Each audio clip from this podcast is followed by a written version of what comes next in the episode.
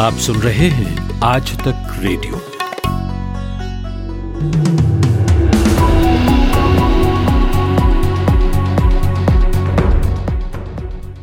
नमस्कार, चार बजे के खास खास समाचार के साथ मैं माधुरी। देश में पिछले 24 घंटों में कोरोना संक्रमण के साढ़े चौसठ हज़ार से ज़्यादा नए मामले सामने आए हैं और पचपन हज़ार से अधिक लोग स्वस्थ भी हुए हैं। स्वास्थ्य मंत्रालय की ओर से 1007 लोगों की मौत की जानकारी मिली है। देश में अब सक्रिय मामले 26.88 प्रतिशत, ठीक होने वालों की दर इकहत्तर दशमलव एक सात प्रतिशत और मृतकों की दर एक दशमलव नौ पाँच प्रतिशत है।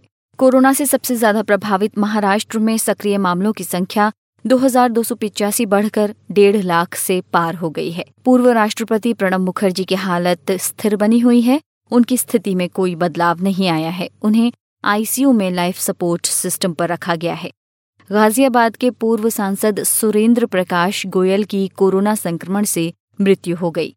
सुप्रीम कोर्ट ने कोरोना महामारी के प्रबंधन में केंद्र सरकार की असफलता पर जाँच आयोग का गठन करने से आज इनकार कर दिया। चीफ जस्टिस शरद अरविंद बोबड़े की अध्यक्षता वाली खंडपीठ ने छह पूर्व अधिकारियों की जनहित याचिका पर विचार करते हुए कहा कि वो जाँच आयोग गठित करने का याचिकाकर्ताओं का अनुरोध ठुकरा दी है। राजस्थान विधानसभा का सत्र आज से शुरू हुआ। सत्र की शुरुआत में ही मुख्यमंत्री अशोक गहलोत ने विश्वास मत पेश किया। उधर आज भाजपा सरकार के खिलाफ अविश्वास प्रस्ताव लानी थी, लेकिन इससे पहले ही मुख्यमंत्री अशोक गहलोत ने विश्वास मत पेश किया। हालाँकि मीडिया में इस बात की चर्चा भी रही कि सचिन पायलट की सीट को लेकर विवाद हो सकता है।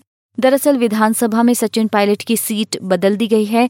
उन्हें निर्दलीय विधायकों के साथ गैलरी में लगी कुर्सी पर बिठाया गया। ऐसा कहा जा रहा है कि जानबूझकर सचिन पायलट खेमे को अलग थलग किया गया है।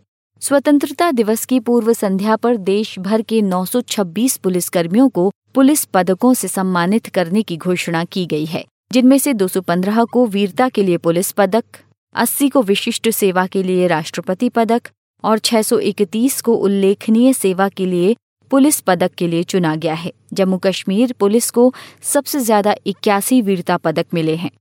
स्वतंत्रता दिवस के कारण देश की सीमाओं पर सुरक्षा व्यवस्था बढ़ा दी गई है। पाकिस्तान से लगती भारत की सीमा लाइन ऑफ़ कंट्रोल पर भारतीय सेना ने चौकसी बढ़ा दी है। आज तक से खास बातचीत में मेजर जनरल वीरेंद्र वत्स ने कहा कि जम्मू कश्मीर के कई सेक्टर में पाकिस्तान की ओर से मोर्टार दागे जा रहे हैं और गोलीबारी हो रही है। एलओसी पर हालात तनावपूर्ण हैं।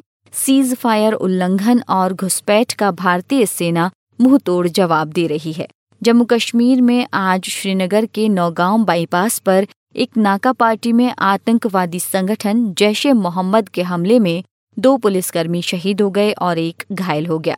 कश्मीर रेंज के पुलिस महानिरीक्षक ने बताया कि हमले में तीन पुलिसकर्मी घायल हो गए, जिन्हें स्थानीय अस्पताल में भर्ती कराया गया है, जहाँ दो पुलिसकर्मियों की मौत हो गई। उत्तर प्रदेश के विधायक विजय मिश्रा को मध्य प्रदेश की आगर मालवा जिला पुलिस ने हिरासत में ले लिया है। विधायक के खिलाफ कई आपराधिक मामले उत्तर प्रदेश में दर्ज हैं।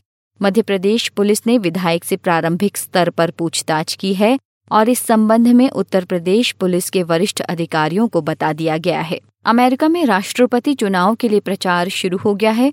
डेमोक्रेट्स पार्टी की ओर से उपराष्ट्रपति पद के लिए कमला हैरिस के ऐलान के बाद उन्होंने जो बाइडेन के साथ मिलकर प्रचार शुरू किया है। इस बीच कमला हैरिस को अलग अलग जगह से समर्थन मिल रहा है। बराक ओबामा के बाद अब हिलेरी क्लिंटन ने भी कमला हैरिस के समर्थन का ऐलान किया है।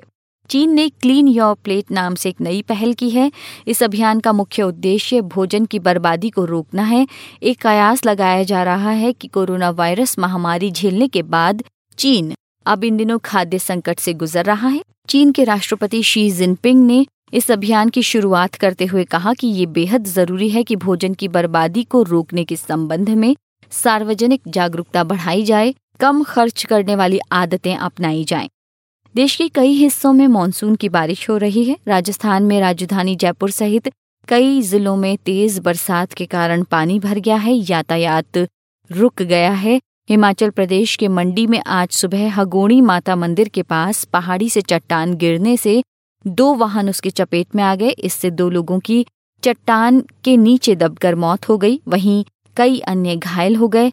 उत्तर प्रदेश में कानपुर के मूलगंज क्षेत्र में मूसलाधार बारिश के बीच एक मकान ढह गया जिसके मलबे में दबकर एक महिला और उसकी बेटी की मृत्यु हो गई। इधर, भारी बारिश के बाद गुप्तकाशी में केदारनाथ हाईवे का 70 मीटर हिस्सा बह गया है। मौसम विभाग के मुताबिक दिल्ली और आसपास के इलाकों में अगले दो से तीन दिनों तक भारी बारिश हो सकती है। तो ये थे अब तक के खास खास समाचार। इजाज़त दीजिए, नमस्कार। खबरों की हलचल और देश विदेश का मिजाज आप सुन रहे हैं आज तक रेडियो।